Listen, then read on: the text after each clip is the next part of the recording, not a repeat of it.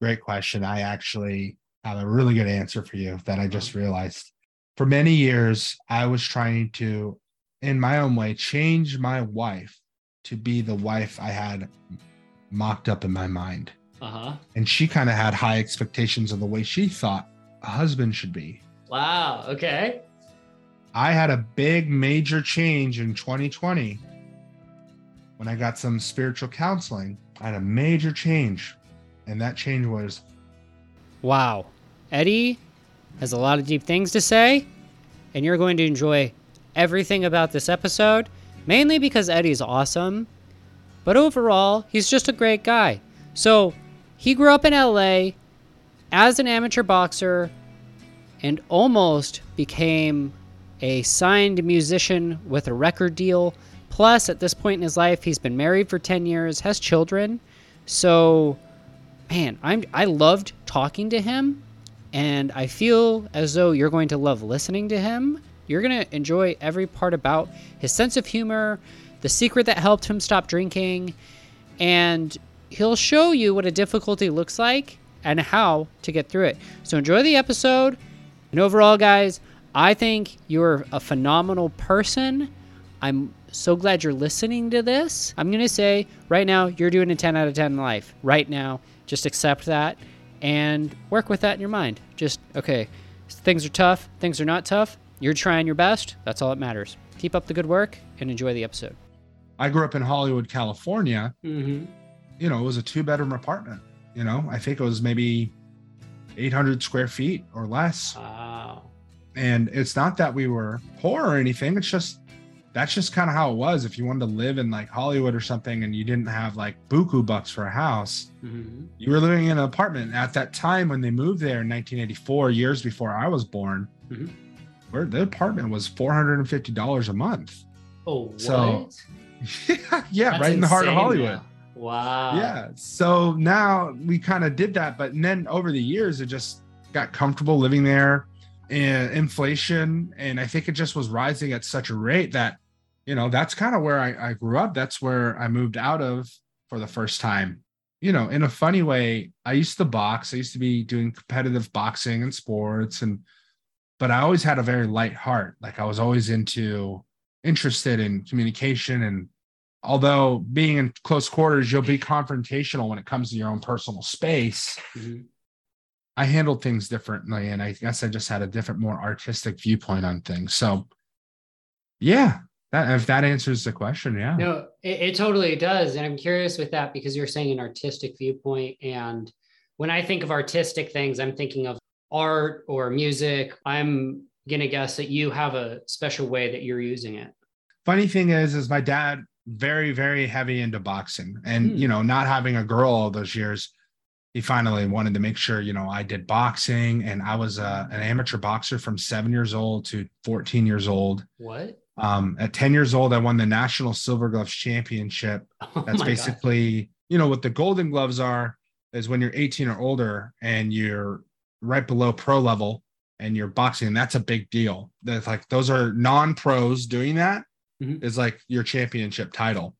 Well, for Silver Gloves, it's 17 and younger for the kids. Mhm. And I was 5'5, 150 pounds, and I worked out three to five days a week. And I went through all these tournaments and I found wound up in Kansas State and uh, for this tournament won it. And so, anyways, my point is, is my dad was really into that stuff, but as far as art's concerned, I liked drawing a lot. I did that Hmm. so much.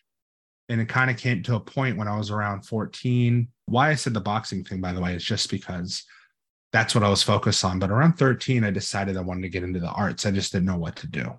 So I started drawing. Mhm. I drew, I drew, and I was like, okay, this is fun, but I don't know. Then I started doing high school plays and I could sing. So I joined choir and I was singing in the choir and I went promoted to the madrigals, which is basically a higher top people that in the choir, I guess you could say. And they meet and they work even harder and like practice harder songs. Mm. I did that, and then I was in you know musicals. I was in Little Shop of Horrors in high school. I played uh, Seymour of all people. You know, like a scrawny little dude. I'm like a, a big black dude, so the scrawny role. I thought I was I was going for uh, uh, Audrey II, the plant. You know, because I Uh-huh. could do the voice and have the attitude. But I think I had the range, so they gave me the part. Later on, even acting, even actually going out for auditions when I was younger, uh, cereal commercials, and I, I about landed a role, and then I just backed out because then I don't know, I was too scared. But I went to an audition with like 400 kids, and I got a call back. Oh my like, hey, we want you to blind. I, I backed off, dude. It was weird, but whatever. Doing all that art. And then finally, it, it kind of hit me around 15 and a half. My friends came back from summer school, like when I was like in 10th grade, and they all had been playing guitar all summer and they're playing all these cool songs. And I was like, what the hell? What the fuck? I want to do that. You know? I grabbed the guitar. I, I begged my dad for a guitar. He got me a guitar. He Uh-huh. actually got me a guitar. The, the brand was Hohner, which is actually a harmonica brand. I practiced on that thing, started off with 10 minutes a day Uh-huh. or three days or a week. And then I got up to 20 minutes a day. And it got to a point where I was practicing three hours, four hours a day. Oh my god. And I started a band and I started getting better. And Whoa. I played music for years up, up through my into my early 20s and Huh. mid 20s, you know. So yeah, music was my thing because I kind of realized with the combination of instruments, scales, and notes. Mhm. But the most important thing and the most important realization I had about it was music is one of the very few art forms that comes to you. And what I mean by that is you could be sitting in a, a you say this room, music will be coming from a car. It comes to you. You don't have to see it. You hear it. Oh. It travels. It's like goes through walls. It goes through things. And it's like the art form, the Mhm. wavelength in that sense goes travels. And I think that's really interesting. I like that. Where I'm curious too, where did you place your guitar? Uh, you know, just leaning up against the wall. Uh, I got I played it so much I would sleep with the guitar. You know, Really? fall asleep with it. Yeah, I'd fall asleep with it, man. And then finally, I got you know a guitar stand, Okay. and then that took up a little floor space. So I got one of these guitar hangers you put up on the wall, and Huh. I, I love that. And I still love guitar, and I still have my guitars, and Ah, you know, it's great. how was going back to California a bit more? How was that go growing up over there in Hollywood at that time? Because I'm sure things are probably different now in comparison to before. That's a very good question. I I look back on it and it's pretty it was it was amazing in my eyes now that I look back on it because you're in Hollywood. Mhm. Everyone in the world is trying to get to Hollywood. Mhm. What they don't know is that all the movies and the productions made behind the Hollywood Hills in Burbank. funny enough, but yeah, yeah. I grew up, you know, you'd see, you'd see crazy bums, you'd see Hmm. tourists, you'd see the people on the street wearing all the costumes for tips. Hmm. You see, you know, drag queens, you'd see everything. And I, at the time, it was so normal to me. Like when I was 10 or 11, I was walking down Hollywood Boulevard, Oh, Yeah. you know, and I was like, I would see a crazy fucking bum. And it's just like, it didn't bother me. It just like, you know, some some guys are, are you know there's either bums or homeless or whatever yeah. or there's some guys having a hard time or there's some guys that are deciding fuck it this is what i'm doing wow. and they make a quote unquote career out of it they make money off of it some guys out there make more money than guys working nine to fives huh. you know Being because they're charismatic yeah homeless people or and i think it's amazing the home uh, the homeless culture now that with with covid you know Yeah. happening was is really rough but Okay. then it was like you had to be kind of good at being homeless if that makes sense like you can't suck at it you have to be willing to make people Huh. laugh talk to people there's guys would see they're professionals they would they would sing these romance songs old black dude skinny like and you see the love and they'd be going and they wouldn't leave you alone until you gave them something and it was like not shitty it was just like god this guy's kind of like put me on the spot everyone in hollywood's looking at me and then your hair, dude, take a dollar. And he's like, oh, and he stops singing immediately and walk away. Like, dude. So I got to experience a lot of that. I got to experience a lot of people coming in from all over, living in my apartment building that were aspiring actors, models. I grew up fast, but Mm, with a keen eye, with a with a way of like, also Hollywood was very eclectic when it came to ethnicity, you know. I was friends with Armenian kids, Indian kids. uh, Armenian. my best meaning- Armenian is a culture, a, a race or uh, ethnicity from Armenia. Oh, okay. Yeah. You know, uh, System of a Down. Yeah. Yep. They're Armenian. Oh, okay. I didn't know that. and there's a very popular Armenian culture, like a large Armenian culture in Hollywood. My best friends growing up in elementary school was uh, a kid named JR and a kid named Jake. JR, black kid, blacker than my dad, you know, Mhm. black, perfect, great kid. Jake, pale white, blue eyes, red curly hair. Huh. And then my other friend William, blue eyes, blonde hair. It was like my friends were. It didn't matter what you look like. That's a good thing about Hollywood. It's like it's such a good mix. You're not feeling this. Everyone's there, and you're just like you're a person. You're not. Mm. Oh, look at that black and look at white kid. Nah, it's like you are you. So I think that's what I really gained about. There's no consideration on like, oh well, I don't want to talk to. No, it was like such a good mix. Some uh, Mm. what do they call that? A, sm- a smelting pot, a melting pot. Yeah, yeah. know. Smelting pot of different cultures. It was great. So I could say I really enjoyed being in Hollywood because there's so it's so interesting. Um, Mm. also, there's this place called the Bourgeois Pig. Uh-huh. Um, it's a coffee shop that's open till 2 a.m. at Franklin. I grew up in Franklin Village. Okay, people might know this place because it's like the last street before the Hollywood Hills. Uh-huh. Um, and you know, all the it's little celebrities, there'd be paparazzi out there, there'd be actors, actresses, they did little dive bars in there. They would hide away in there and enjoy themselves with their friends without being at the Hollywood bars on Hollywood Boulevard. Ah. So there's this place called the Bourgeois Pig, and I used to sit there between the ages of 15 and 18 and just play until two in the morning. Like Hollywood was like that. You- There's people outside, there's things happening, you know. And Huh. so, anyways, I have a lot to say about it, but I I, I love I love growing up in Hollywood. That's cool. That's cool. I can only imagine some of the things that you got to come across. You know, you're around all these different groups of people and you're out till like two in the morning. And it's just, there's, as I've heard, there's always something going on. There's never a day where it's not. Yeah. Speaking of food, You know, I'm uh, I'm out here in in Florida, you know, and like things Yeah. do close at 10. And I'm like, what the fuck? Like I'm still like, what the fuck on it, you know? Wait, I can't just go to the grocery store. It's not 24 hours. You know, one thing about it is if I, as I got older and I was in my teens, if I got hungry, I knew the exact change. It was like five dollars and 95 cents, and I would walk down across the 101 freeway. There's a bridge right over the 101 freeway. Tommy's Tommy Burger. It's like these disgustingly filled chili fucking burgers. you know, like chili, like they go psycho with the chili. And that was open 24 hours. Huh. Uh, As I got older, you know, maybe I was hanging out with my friends late, doing something at three in the morning. Hey, let's go to Tommy's. It's open. Like, okay. Everything stayed open then. Yeah. So I understand where you're coming from too. It's like a polar opposite of how I grew up, for sure. Huh. It's wild. I guess my main thing is growing up in Hollywood, you deal with a lot of, unfortunately, a lot of fake people, a lot of people that are interested, pretend they're interested in you, I was curious. and they about that. really want to benefit themselves.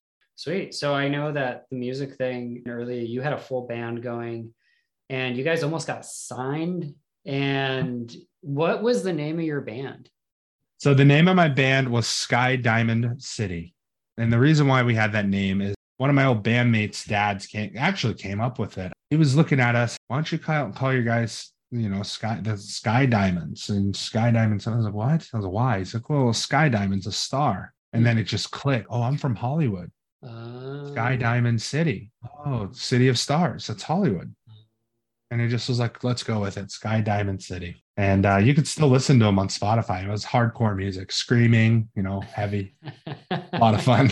A lot of fun. I was into metal music at that time, really heavy stuff. Did you guys get to do a few concerts too? Long story short, we started in Burbank in my friend's garage. Uh-huh. We kept playing shows, playing shows, paying to play, playing, paying to play. And then finally, we started getting a little following. And the first time we were, we went to this uh, venue called the, I think it's the CIA in North Hollywood. It was a great punk venue. And it had a bunch of, it literally had a mummified clown, like a dead, mummified, like a professional clown. I promise, dude. It's the CIA. Look it up. It's very cool. That was the first show we played after being a band for like two years, where enough people showed up that they paid us That was fucking weird. We got 150 bucks. And we played some contests. Then we ended up opening up for Bullets and Octane, Escape the Fate, and Story of the Year. And uh, we played in front of, I don't know, three, four, there's like 3,000 people when we were on. Played in front of them. We played the showcase in Las Vegas at the Golden Nugget, I think before it got demolished, or if it's still there, I don't know. And uh, we got an offer from Atlantic Records. Huh. We didn't take it though. And I think it's stupid. It's like a double edged sword. Yeah. It's because it was a 360 deal, meaning they own everything, everything you write. You have to produce an album, it's all theirs, royalties, anything. You get a small percent. They don't even give you anything. They just say, here's a loan. You're going to go on tour or whatever you need to record a good album. Here's your hundred thousand dollars or fifty thousand dollars, but we own everything. If you make a hit and it goes crazy, that's us. That's not you. We will decide if we want to pay. Uh, My singer didn't want to do that, and I really did. Now that I look at it, I'm like, I should have just done it. Like, who gives a shit? You can always make more Yeah. more music. Like, you can't hang up like I made that hit song. Like, we were nobody. We should have signed it and used that to launch us into other things. as a Good. promotional thing. Uh-huh. Yeah, we get a 360 deal. We get screwed. Didn't know that. Yeah. Well, if you do something great and someone really loves you, they can buy you out. That's basically what they wanted. They were like, it's an investment. Like, oh, if someone buys them out, we make money. If they make a song and it's hit, we make money. They sell a shirt, we make money, you know? Because it was basically saying, hey, we're making an investment in you, but we don't trust you because we don't know your statistics, your results. We don't, I don't know. It's taking a risk. Mhm. We were stupid not to sign it, but also smart not to sign it. Right around that time, it's probably when everything slowly started going downhill because we were gained a bunch of momentum over three years to do that. That's Yeah. what you that's what you dream about. And then we just didn't do it. Well, we're gonna wait for a better. You're like ego got in the way. Like, don't bite the hand that feeds. I mean, Mm. regardless of what the deal was, Mhm. this is still Atlantic Records. Not. Like it could have been a, a smaller label. Yeah. it's Atlantic Records. You know, the people that signed Ray Charles. So I'm glad I did it, but I also had that little bit of like, damn, what if I did it? You know? So what and the double-edged sword part of it, what do you what did you feel good about about coming from it long term, do you think? Like were there certain avenues that you chose that might have been more beneficial for you based off of not signing? Yeah, you know what the double-edged sword was? Group wise with my band, the double-edged sword was we're not getting screwed into a legal situation. We're not going Mm. into debt. Mhm. We don't have any money. Personal double-edged sword was, yeah, you would have that clout, but I at that time, you know, being in a band, I ended up I was drinking like six nights a week. because you're also going out and playing. Yeah. Okay. It was just a part of the whole way you were. And there are people that are straight edge and stuff, but that's not what it was. Like you had to network, you had to be funny, you had to, people had to like you, you had to write good music, you had to be cool. I, I had a rule I didn't drink when I played because I didn't feel like myself, and I didn't drink during or before practice because I need to know what I'm doing. Mhm. Right after, though, we'd find the party and go drink. It was six nights a week. I gave myself Sunday night to recover. And I did this for probably straight a year. And at that time, I was sleeping on my sister's couch for three years. No job, nothing. Steal food from their fridge like they're leftovers. Even though they were my sisters, it got old. But I was doing this band, but I was drinking all the time and I was kind of in a different universe. I did that for like three years. And the blessing in disguise was we didn't sign that thing. I didn't continue that lifestyle. Mm. Right around that time, I had to reach deep. Well, what do I really want to do with my life? Mm. And the one thing I always liked doing was communicating and helping people. So I decided to join up with this organization, it's a drug rehabilitation center. Huh. And I had applied for this job randomly. Oh, whatever, I'll apply. I don't want to, I don't want a job. I applied for this job and I got this call. Like my sister woke me up at like one in the afternoon. Like, what are you waking me up for? It's one in the afternoon. It's one in the afternoon. What the fuck are you doing? You know, what? And she's like, hey, some guy's calling you for this job. Oh, what? I was like, what the fuck's calling me? I'm like, hello? It's basically you're a night receptionist. I was like, oh, what's the schedule? He's like, yeah, schedule's going to be from like 11 to like 7 in the morning. The no brainer. I can sleep in, go to band practice, go to work. This is great. Yeah. So I scored the job. So I basically would sit there at night. People would call in going through a crisis, going through really bad drug problem. I would talk them through it, talk to them, take down all their information, and then pass that off to the people that would sign them up for the rehabilitation program. It ended up not really working out well because when you have them on the phone and you have somebody who's really reaching for help and you end that by hanging up even even if you do it in the smoothest way you don't really know what's going on with that person. You you basically lose them. Mm. funny thing is i started working for the state so that ended. And i was like Okay. oh crap i'm out of a job. This is fucked up.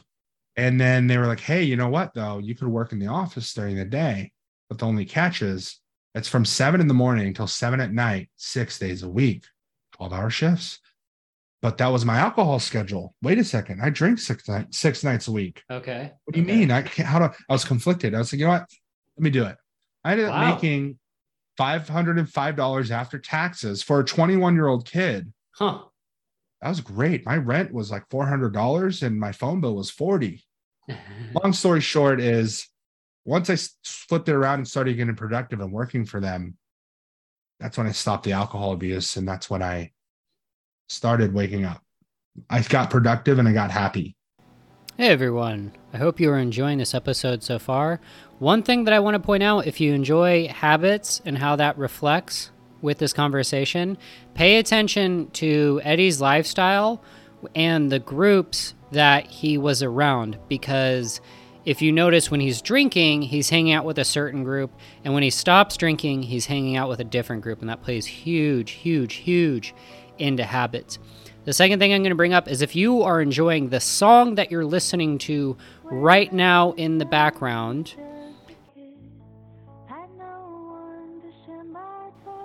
that is Kira James. K I R A J A M E S. You can go find her on YouTube. Phenomenal musician. Go look her up, listen to some more of her songs. Great person. And she has a future episode on here. Kira James. Enjoy this music, enjoy the episode, and once again, keep doing what you're doing and have a good day.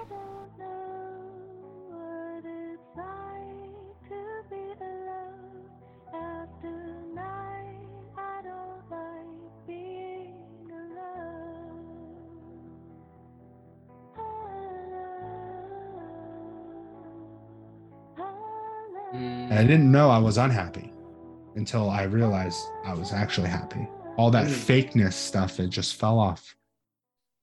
Interesting because you're going from a state of drinking every night and- and to not drinking any day of the week after that certain point. Yeah, you know, I tried it and I felt a little uh, weird. I was the only one that had never done the program. So I kind of felt a little awkward when I get my paycheck and I'm done work. It's for Saturday night at seven. And hey, let's go to the bar. You know, it's like I would do that. And it was like kind of fun, but I realized how unproductive and uh, how broke I was after the bar and eating. I was like, why am I blowing for my money? So I got off of it and I just basically was, yeah, work. I don't know how many hours that is, but I was doing 12 hour days for six days a week. Wow. Did you Yeah. feel did you feel like they almost had sort of an in like an invisible influence on some of your decision making where they're not they're choosing not to drink and then you're also choosing not to drink? 100%. Oh wow. No. And it wasn't even forced. Mm, I'm looking at this guy. He's like amazing at talking to these people about this program and getting them to sign up. And I'm like, this guy used to be like, you tell his story. He's like a crackhead, like everything, every dr- heroin, like didn't matter. Whoa. And I was like, wow, you look at him now. He's like an amazing person. You're like, kind of start comparing. Like, the first actual reason was, I don't have time for this shit. I got Huh. off at seven. I don't have a car. I'm taking the bus home. I get home at eight thirty. Okay. I don't. I can't go. What am I going to do? I have to wake up for work tomorrow at seven. I have to get on the bus at five thirty.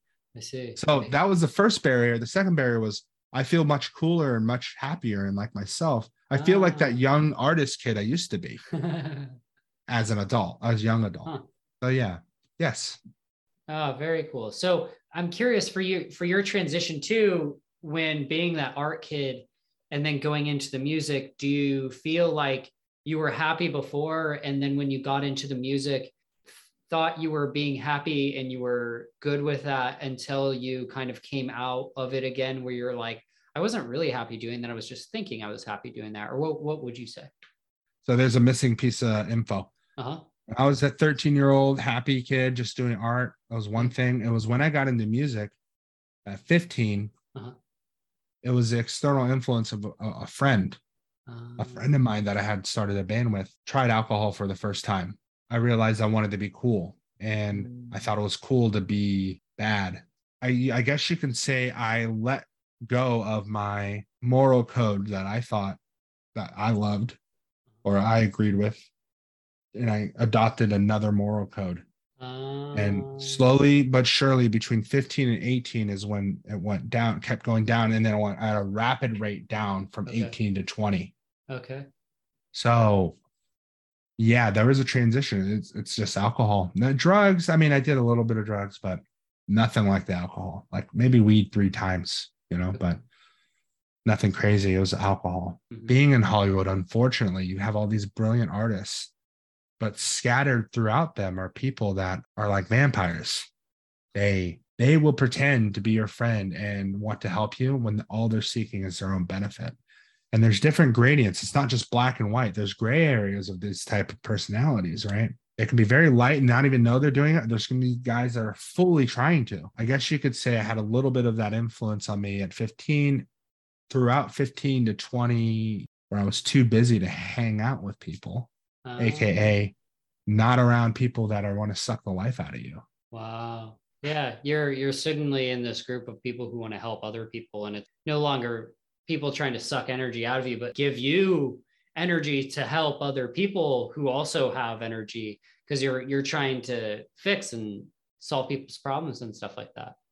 you got it exactly So Yeah. so tell me more like what so you get involved with this program your life is going in a good direction you're getting off of alcohol and now you're helping people. You're not doing a graveyard shift anymore. What happens for you next? where it actually went funny enough was somebody i knew uh, reached out to me friend of mine. I was working at this place. They reached out and they said hey we we want you to work here. We want you to be here. I'm like well what do you do? We help people to get help. Wow that's a profound thing to say but i think that's great but what what is it? Ended up joining up volunteered and it was a blast i went from this program helping people to Uh-huh. helping people with if you have any doubts fears insecurities you name it. This is what it takes care of. This is what it handles by very exact form of therapy. I went wild in a good way. I went the opposite direction. I went up because i realized my basic purpose was to help people to get help as well. And this was the way that worked best for me and it was actually you were with a group of people like-minded people that had similar views between 21 and 30 31 32 Yeah. i did this i had my moments of ups and downs and stuff Uh-huh. but generally speaking i was able to get information about the mind that i never thought i could have use that technology and help others with that and what it did was increase my certainty as a person so much that I knew I was never going to get any worse. Probably by 25. You know what? There's no going backwards anymore. And it's not just like a discipline thing alone, it's a decision. It's a way of life. On and off, you know, I had jobs, I did things, I played music, but I always made sure to put people first because if I had had that guidance early on in life before I being an alcoholic, I would have wound up in a situation or a, a goal that I really wanted to attain sooner. So I decided to just dedicate my time and my life, majority of it, to making sure people could know about life and increase their survival. So funny enough, at that time when I was wild, I, I didn't know I was going to have kids or wife or What the hell am I doing? mainly helping people all day, Uh-huh. you know, and I loved it. Now, you know, I have three kids. I'm happily married since 2016. You know, I'm very happy and not on some bullshit. I'm happy because I know people can change for the better. Huh. And it's not just all sunshine and rainbows. Life sucks sometimes. I've been through so much tough shit. Uh-huh.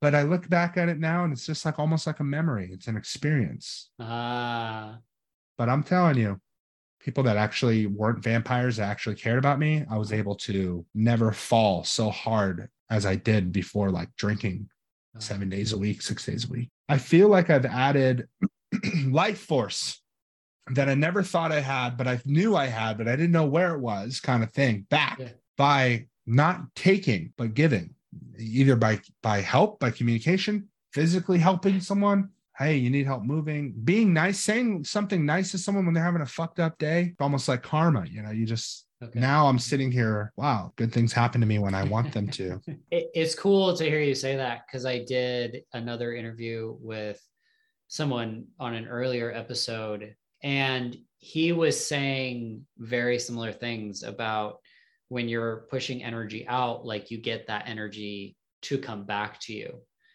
And I just think that's the interest, most interesting thing because it's talked about in various ways in quite a few different areas you know it's not just one person saying it it says it here it says it there this person is talking about it, that person is talking about it so pretty spot on everything you're talking about with it Let's be honest, man. Truth is truth.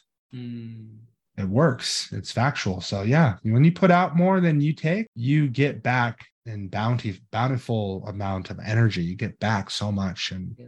Give positive vibes to Uh-huh. people. You don't know what the fuck they've been through. You don't know what there's going on in their life. Really. yeah Don't act like you know. Mhm. Ask, how's your day? oh, it's good. You get the social response. Okay, good. How's your day really? And then you get all the boom, like, oh, blah, blah, my landlord. Uh. And it's amazing. And all you have to do is listen and and give a shit and care. Uh-huh. And uh, you'll be amazed at what change can happen in, to someone when you listen, which kind of brings me back to the book I was talking about. That's Yeah. essentially what you're doing. Huh. You actually have information and a roadmap of the mind, and you listen and you help people through past experiences that are ruining their life Huh. or messing them up and they don't even know it. Basic, you know, from that at a young age, reading that, I've been able to just apply that. I, I've never looked back. I'm my life isn't perfect, you know. There's things I want and want to have. Okay. But I'm happy. Deep down, I'm happy. That's what I'm looking for.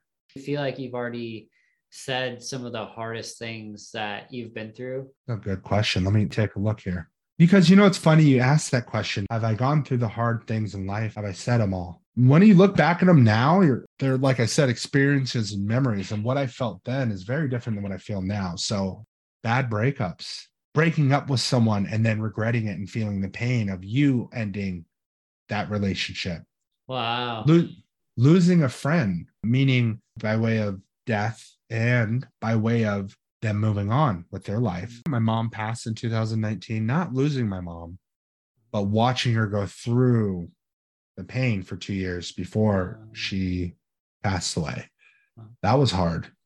But the interesting thing about that I can touch on is my mom basically became unable to walk, you know, stroke complications, diabetes, all kinds of stuff. And she wasn't really able to walk. I shed a lot of tears and I had a lot of upset and heartache, pain while she was in her bed at home. But interesting when she decided to, and I say decided to because I know she decided she was kind of over it.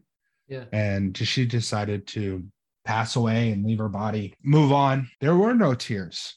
Huh. There was a little bit of, but there were no tears. All the tears had been cried. It was relief because she was free from the the burden and the trap of the body. Basically, kept her in the bed and kept her not happy for many years. That was an interesting experience. The weird thing about it is when you have someone close to you pass away or a parent pass away, there are things you will not realize about that person and about yourself until they have passed. You almost get a flow of all the good things they did, all the, the, the stupid things you did, all the things you regret, all the great times. And it just all kind of hits you at once. Oh, I've been through some good, good old fashioned marital stuff too. And where now my wife and I are stronger than ever. You're talking about, oh yeah, we're on the rocks. You say people are on the rocks. We're stronger than ever. Best friends. Oh, I've been through random, lots of random shit, man. and and uh, and on the flip side too, I am curious. Like what do you think some of your highest highs have been? That's a very good question. Most recent thing was seeing my children born, particularly my first daughter. Something clicks. I don't know what happens, but there's a, a spiritual connection you make through the uncertainty of, you know, your wife going through a pregnancy and she's laying there and there's doctors and through all that noise and all your insecurities or doubts or reservations, when your child comes into the world, it is a deep love I never even knew it was possible to feel some connection on that level. So that's probably a very high high. And what happened there was, wow, I am responsible for this person and their life choices without beating myself up and trying to control them because that's probably yeah, yeah. a very bad thing to do, especially okay. to a young person. Uh-huh. That was a spiritual moment. One thing I want to point out, although I went through, you know, darker times in my life, luckily for me, there have been higher highs than darker times. Okay, good. I'm no longer currently struggling with that part of my life.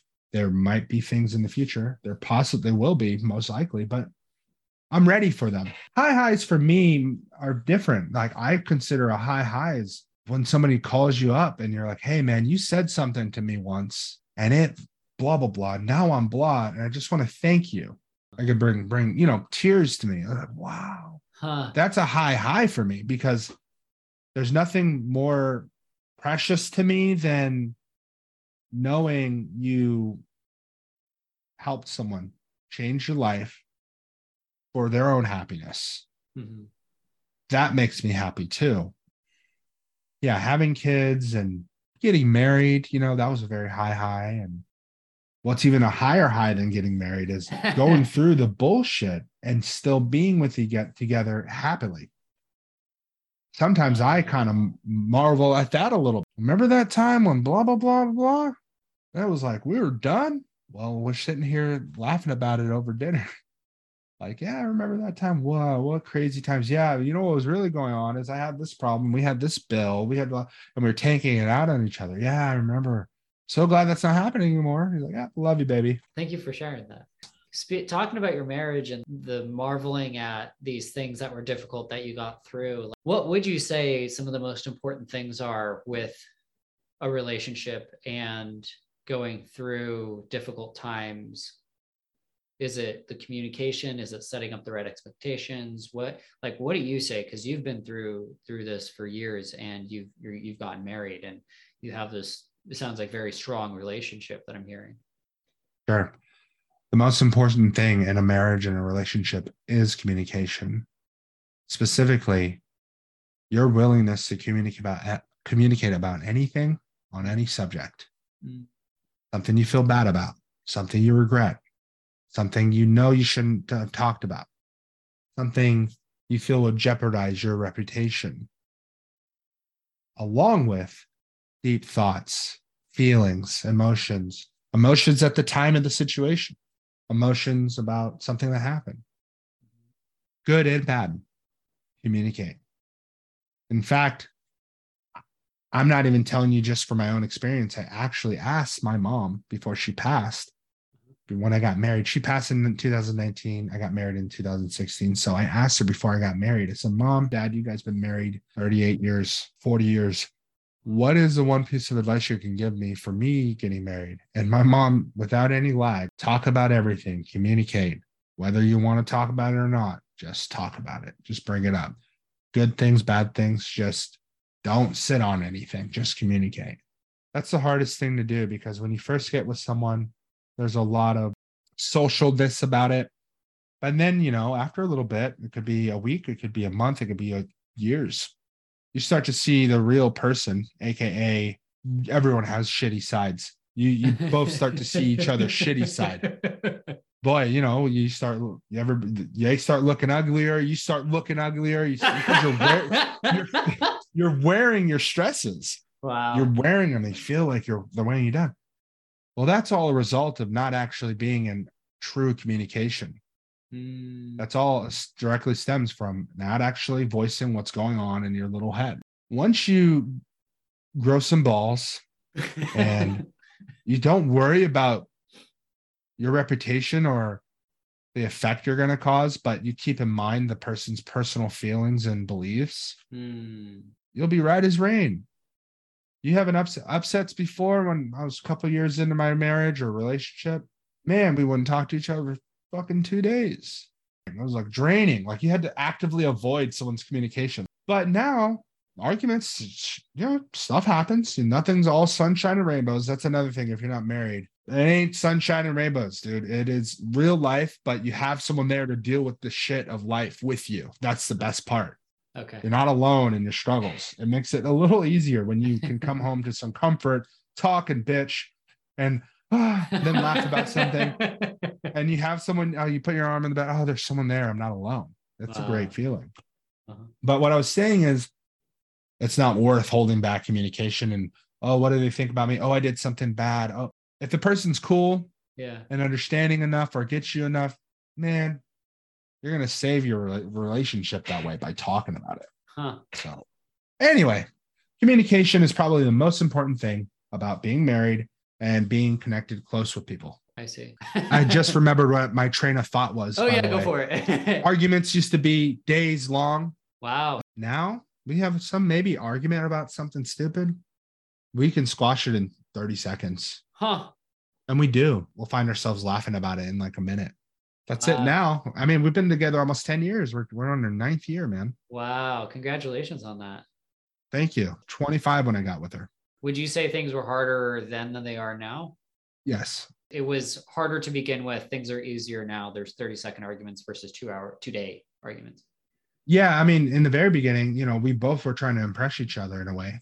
I, mm-hmm. I know that sounds silly, but you have like, oh, everyone's polite, everyone's nice. Oh, don't worry about it. And then you, you know, like I said, you get to see the real side of people. And then that had a whole phase. I don't know if uh, you you followed zodiac signs or anything, but we're both Tauruses, Uh-huh. which means we're both stubborn, stubborn as shit. Right? Two bulls. We're bulls. We just these, now we're now we're hanging out. We're like chilling in the pasture, like pasture, like eating grass, just hanging out. Yeah. But before it was like, you're in my territory. No, you're in my territory. Like, this is the way I was raised. Whoa, uh, you know. wow. So yeah, it was much harder because there's so much more of an act in a way to put on. Okay. Now that we're nearly a decade together, have kids, you know, say blah blah blah. We're eating this. I'm going to bed. It's none of this. Like it used to be like she'd want to go to bed. She's tired. Her Come to bed with me. I don't really want to. And this whole back and forth, upset. Why didn't you come to bed with me? Now it's like, hey baby, I'm going to bed. All right, baby, love you. Because we know each other so well. It's like, hey, I, you Oh, know, I I'm a night owl. I'm gonna be up to blah. You like to go to bed at blah. Hey, no problem. Agreement. You know, we have an agreement. After a while, you start to get to know the person. You're like, oh, this person does this. This person does this. This is how this person operates. This is how this person thinks about different stuff. And in a way, you kind of start understanding them well enough. So there's no longer this bullfight, but more, oh, okay, that's just what they do. This is what I'm going to do. It is it almost on the flip side of things where you stop expecting them to go with to bed at the same time with you or have these expected agreements that you're quote unquote supposed to follow or something like Great question. I actually have a really good answer for you that I just uh-huh. realized. For many years, I was trying to, in my own way, change my wife to be the wife I had mocked up in my mind. uh-huh And she kind of had high expectations of the way she thought a husband should be. wow okay I had a big major change in 2020 when I got some spiritual counseling. I had a major change. And that change was oh my God, there's nothing I'm going to do to change this person that I love, know, and I'm married to. uh-huh It's actually just my own thoughts and viewpoints that are making it hard for me. It's Whoa. actually my outlook and my attitude towards her that's making me get solid.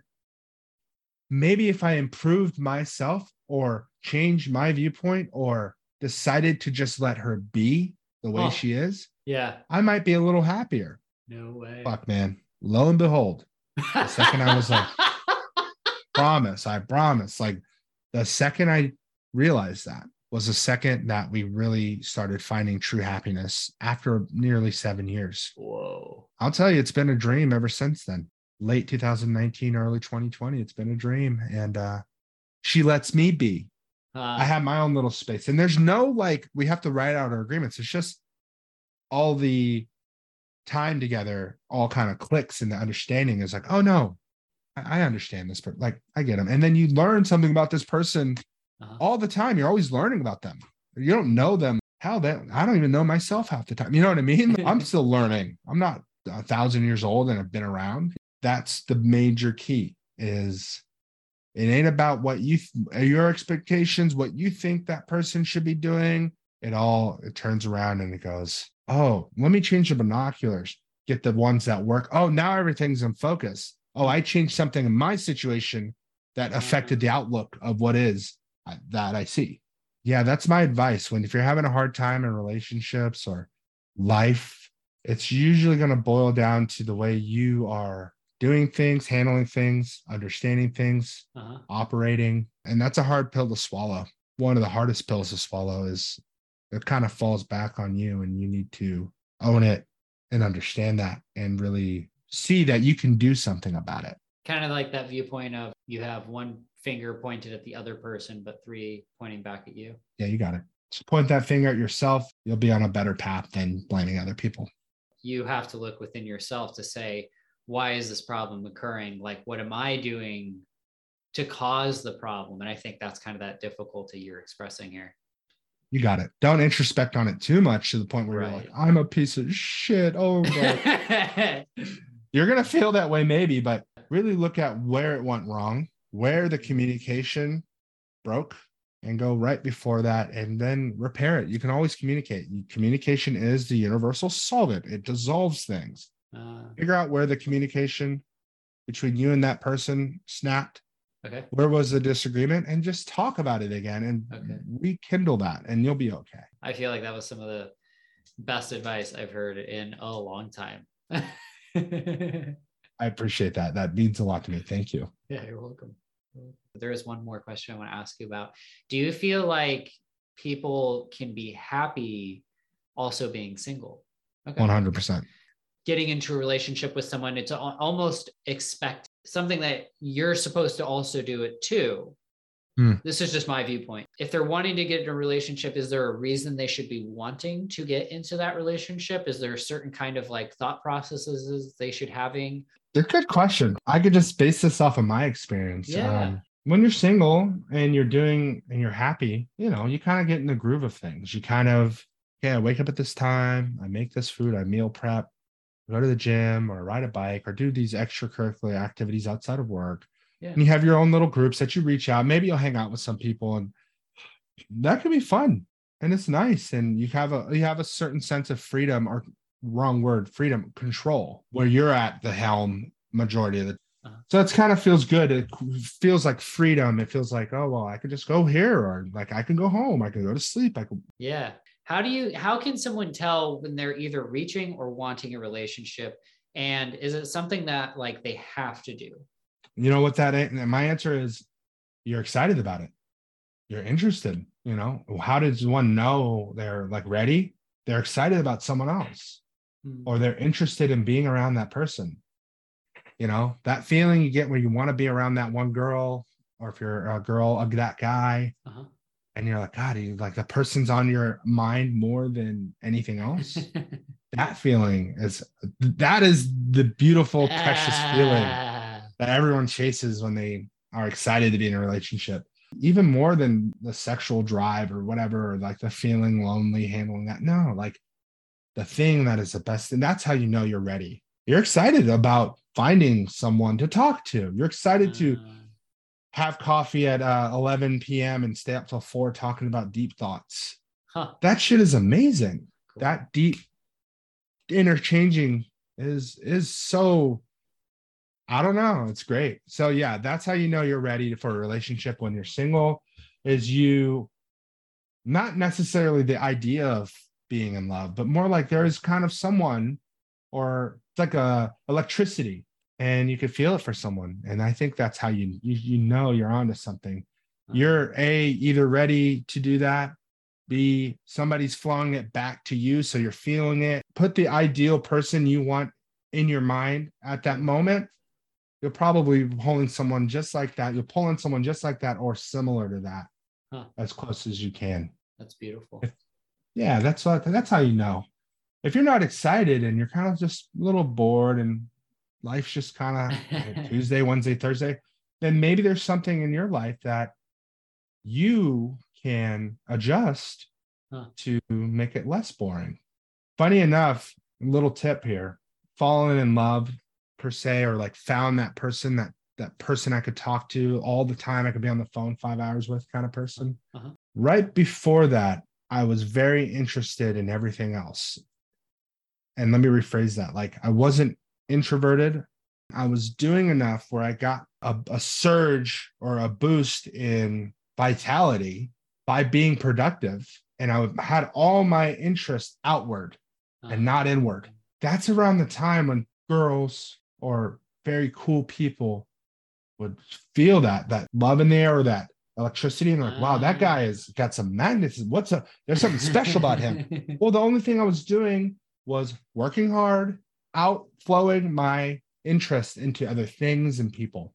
And people, whoa, he's in, he's like flowing with like, he's so confident. What are you talking about? I've been fat my whole life. Like, how am I, you know what I mean? Like, I've been fat and single. Like, I, I was the guy at the party drinking the beer, looking at the dudes, the, the girl and the guy making out, and like, fuck, I wish I was him, man. You know, or like, try, oh, how do I get a girlfriend at the party? When I outflowed my communication and mainly put a lot more interest on others and other things, yeah. That's when I kind of created that effect on people and they I attracted people. And it wasn't in a selfish way. I didn't even know I was doing it. This is all retrospect. Like now that I look at it when I was 18, 19, what was I doing? It was that. Ah, that's cool. Yeah, I didn't even know what I was doing at the time. I just was being me. You know what I love is that I'm going to be able to re listen to this again and again because there have just been some amazing things that you've said. And I'm just excited just to be able to really just gorge on the information where, it's, oh, nail on the head. I need to write that one down. You know what I mean? Dude, that's I appreciate that. I'm excited to listen too. Because I'm I'm kind of like doing this. and I'm like, Yeah, yeah. wait, what was I saying? That sounds- oh, it's gonna be awesome. Yeah, man, this It's is so cool. sick. That's cool. Yeah. Well, well, my friend, I, I'm really excited about this interview. As we just said, is there more you'd like to share? Is there a way that you'd like people to reach out to you? Or reach out to me. Hey, feel free. My name's Eddie, Eddie Frencher. I like streaming. I stream uh, little video games. Catch me on Twitch as Def Alexander. Reach me or Ian, and we'll both help you. We love helping people, and that's Yeah. it's kind of in our lifeblood. No matter what we're doing, we're helping people. I like that. and thank you so much for your time. I appreciate you. I'm actually really glad I did this with you, and it kind of almost reminded me of how much more life I have to live, and I'm excited for.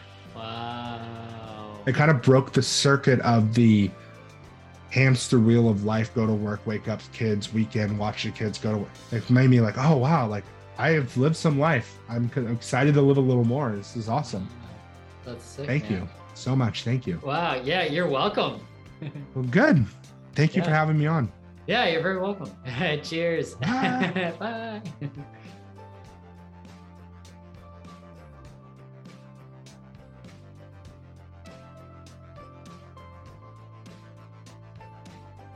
and i Uh, love you know what i really like uh, ian a lot is that we started off with the the dark or the blah side and ended it with the successes that's very smart of you very smart of you Ah. I think if you start people off with the wins and then end with the hard times in life, it's like, well, thank you very much. That's gonna be like, fuck you. No, not really. that sucked. dude, I feel like shit, dude. I have a headache. No, but uh, really though, um, starting off with that, I was like, whoa, this is getting not dark, but like, oh shit, man, I Yeah. haven't looked at this. And then you're like, what are your successes? What are I was like, oh, like Ah.